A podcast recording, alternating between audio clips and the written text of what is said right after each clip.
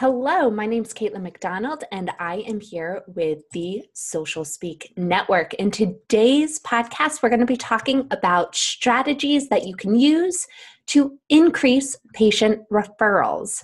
In today's competitive healthcare environment, it is important to have strong patient referral base.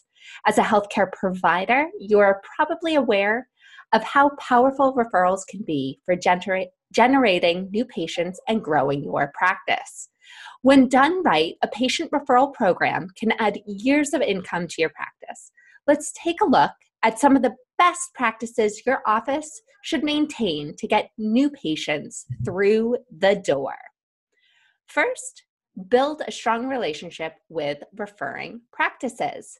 Professional referrals are the lifeblood of any healthcare organization. Building and nurturing those relationships is essential to bringing in new patients. Always keep the communication lines open with the referring practice and let them know what steps you will take to address the patient's condition. Email them, call them from time to time, add them to your email list, or arrange lunch appointments with them.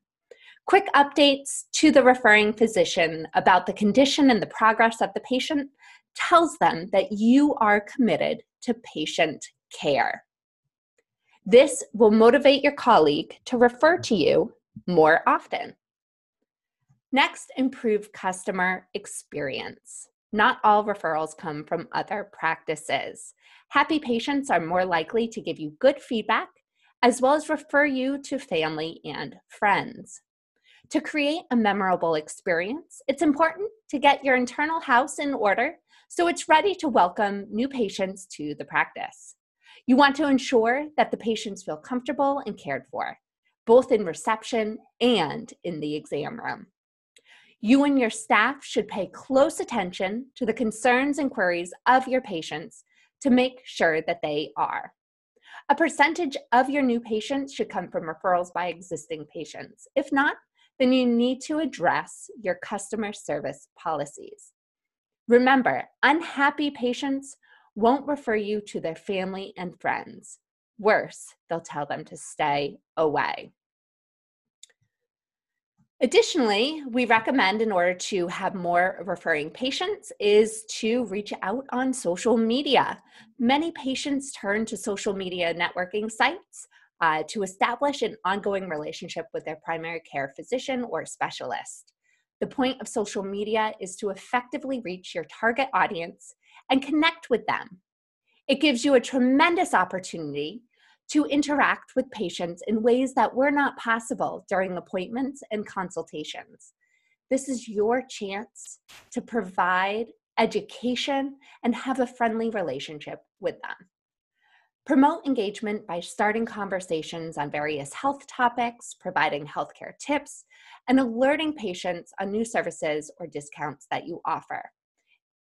Sharing your blog posts on social media is another great way to provide valuable healthcare information while driving patients to your website to learn more. When done right, social media marketing can help you enhance your online reputation solidify your brand, excuse me, and bolster your authority among patients.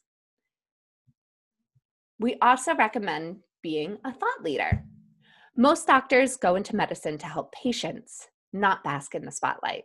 But there is no denying that being a thought leader can help you attract new patients. Being a thought leader in the healthcare industry requires lots of knowledge, effort, time, and desire to impact change. To achieve this status, you need to make your expertise and your ideas known.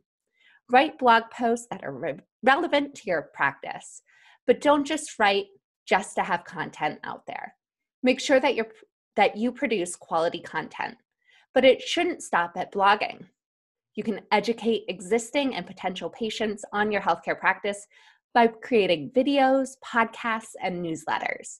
You can also offer speaking engagements at local hospitals.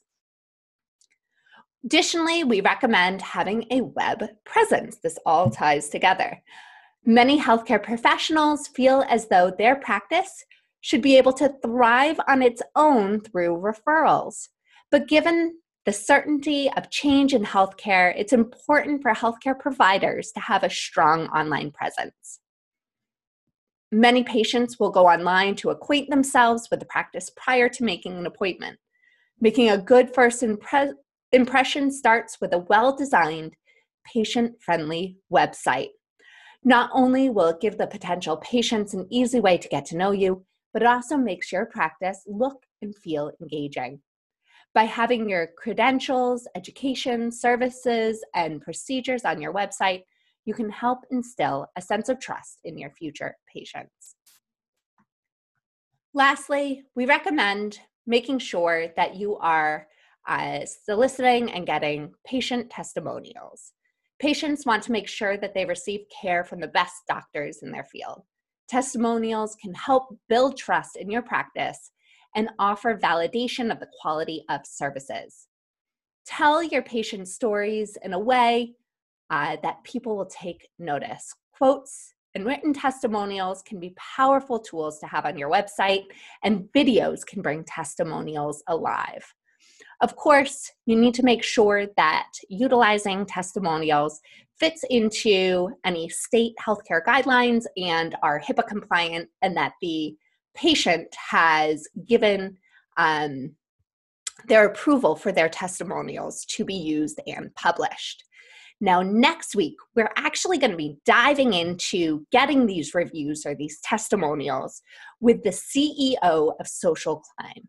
We recently had a fantastic interview with uh, with the CEO, and he shared very valuable insights into what you can do as a practice administrator, as well as how their software and other software out there can make sure that you are collecting and utilizing these testimonials in the best way online. So I urge you to tune back in next week. Um, and I hope that today has been beneficial to learn some of the strategies that we use to increase patient referrals. Thanks so much, and I'll see you next time.